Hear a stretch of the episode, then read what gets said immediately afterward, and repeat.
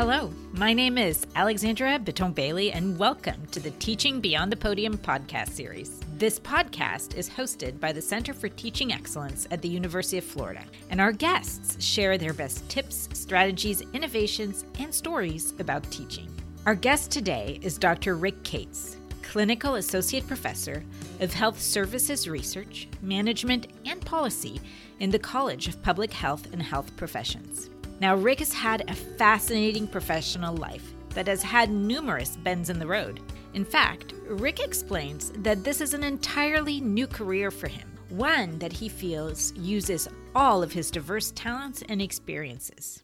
This is probably my seventh career in life. And um, my son had gotten a scholarship at the College of Charleston. I went back to school, and I already had an MBA when I was in corporate. And um, I was going to do a PhD in business. And so I started that path, and then I kind of was looking at what was going on in, in our country and, and where could I give back. And that's when I decided to get a PhD in, in um, policy and health management. My, uh, my main focus is teaching, and, and I really try to, to make a difference in our students' lives. And I, you know, today I hope to share a, a an interesting and very worthwhile tool that I think other professors could benefit from. In his quest to create valuable teaching and learning experiences for students, learning experiences that help students develop expertise in content and concrete skills they can apply in any field, Rick stumbled across the possibilities of having students develop infographics as part of their course assignments or assessments. Using infographics as assignments could potentially help students synthesize the course materials and demonstrate mastery in a creative and interesting way while learning a series of professional skills that can be applied later on in any profession they choose. I got um, exposed to that when I was working with um, CITT, and you know we looked at some ideas on how we could make a difference in terms of, you know, rather than writing a big long paper. And so, if a student can actually, you give them a topic to research, and they can take all the information and make the whole make the whole greater than the sum of the parts. And what I'm getting at is they're able to take the data and the charts and the information and create a one page infographic that tells their story, that, that explains it, you know, what's going on, or they're able to take the data and change it and modify it and have a visual element that says, yeah, I can see that that student got, got the point. Or they, they tell a story, or they have a, a call to action. Like it could be something as simple like, you're responsible for getting people to wash their hands at the hospital or at the restaurant. And you and your infographic in one page shows the reasons why. So there's a lot of benefits to using an infographic. And I think if as a professor, if you teach it the right way and you do the groundwork up front, that the students can have a very um, valuable product, that you can see that they've made the connections, that they're critically thinking about the material you had them. When Rick was first exploring the potential of using infographics in his courses, he discovered that implementing this practice can really be boiled down to four simple steps. The first step is to help students clearly understand what an infographic really is, providing students with examples that help them to visualize the purpose and intent of infographics, which take complex information and offer simple, compelling means of sharing that through visuals, graphics, and short bits of text that all work together. Things to take into consideration are also the audience and purpose for the infographics. There's an excellent handout, and it's called the Infographics Seminar Handout. And this handout was given out at a seminar in 2005, which kind of shows you how long you know infographics have been around and how they started to think about it. But I would use that as a starting point to start to explain to your students what to look for and what really is an infographic. One of the challenges that Rick frequently encounters is overcoming students' creativity block. Often, students are so comfortable with writing long papers, this format is so deeply ingrained in them that they shy away from creativity and may even be doubtful that their ideas can be communicated with so few words. So, helping students to imagine more effective and efficient ways of communicating ideas through visuals, graphs, and those short bits of text that are carefully designed to have the greatest impact is really valuable. Students, according to Rick, may need a little encouragement to get creative. And one of the things that, that students struggle with that's very different is that they haven't been creative in a while.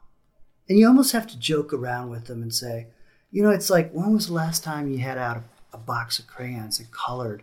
And how do you, how can you think about things differently? One we were doing that pops in my head was um, the baby boomers and how the baby boomers are, are affecting healthcare costs. And this one young man, he drew a picture of, of a little baby.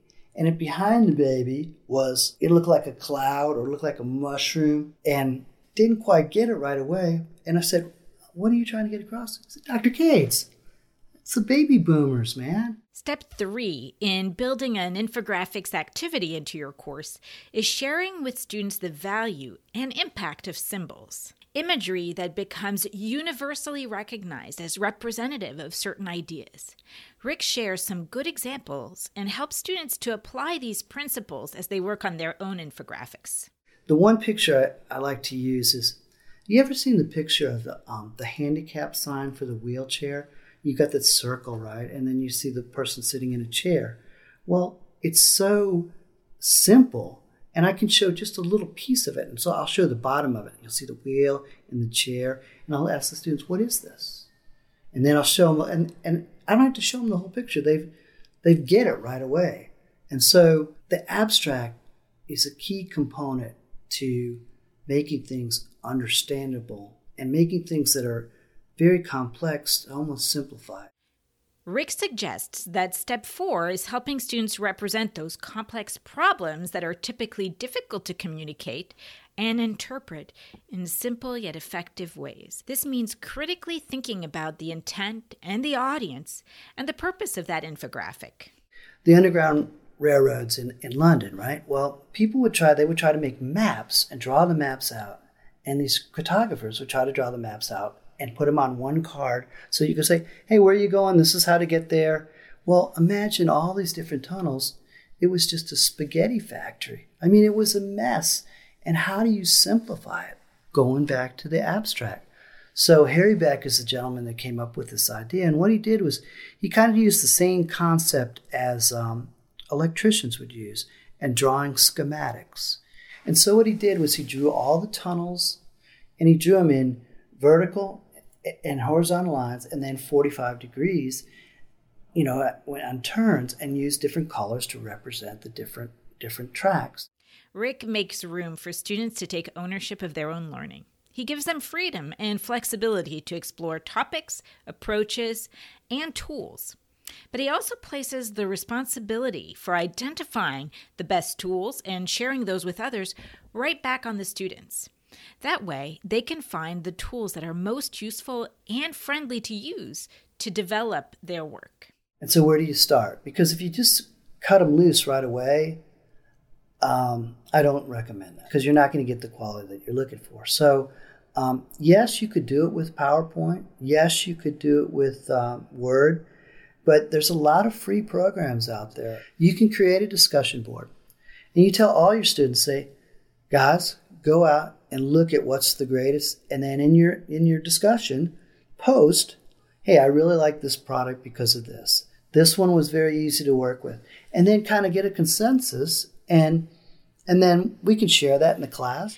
When creating infographics or other creative forms of assessment quality consistent feedback is key it's really key to any assessment or assignment, but when encouraging students to be creative and try something new, such as developing infographics, feedback is where learning really happens for the students. So, Rick takes the time to offer valuable suggestions throughout the scaffolded project. You got to give them feedback and you got to say, hey, you know, you've got a little bit too much text here. Can you can you streamline that? What is your story? What are you trying to tell us? You know, what is the um, what's that initial hook? What's that? What gets us excited about seeing your infographic? What what do you what is your topic? What is your title? And you know, what is your call to action maybe at the end? And so that's where they start to see the value in it. Rick also makes sure to review his own teaching regularly and revisit items that may not have been clear to the students. This kind of scaffolded feedback circle creates a truly valuable learning experience for the students. First uh, time I grade, I'm pretty generous. You know, I'm not I'm not going to just you know I grade a little bit stricter in time. Like like some of the basic stuff that's often missed that we all miss that we all need to do better job is like um, citing images, you know, and going to Creative Commons sites. So I guess a lot of it is me going back and reteaching areas that maybe I was remiss on, and maybe I need to do a better job on, and maybe I need to uh, explain Creative Commons to them and say, this is a good place to get a quality image that you could then modify to put into your infographic. His infographic project wraps up with a debrief that allows students to present their work and get peer feedback. This debrief takes students' learning to a different level. I might have the students in a, you know in a small discussion group, maybe a team creates an infographic or an individual has an infographic, and then to combine that, have a discussion question where did their message get across, which is great for them too, because now they get feedback from their students. You know, after you saw this infographic, did you did you, what was your your thought in terms of providing additional services or the services that were explained about the people in you know the rural part of the country or in, or in this particular community? Rick suggests that instructors should model the use of infographics, incorporating best practices, and having students give them feedback and recommendations as they develop infographics to represent maybe the syllabus or some of the important information in the course. That way, the students can see quality examples of infographics as they work through the course.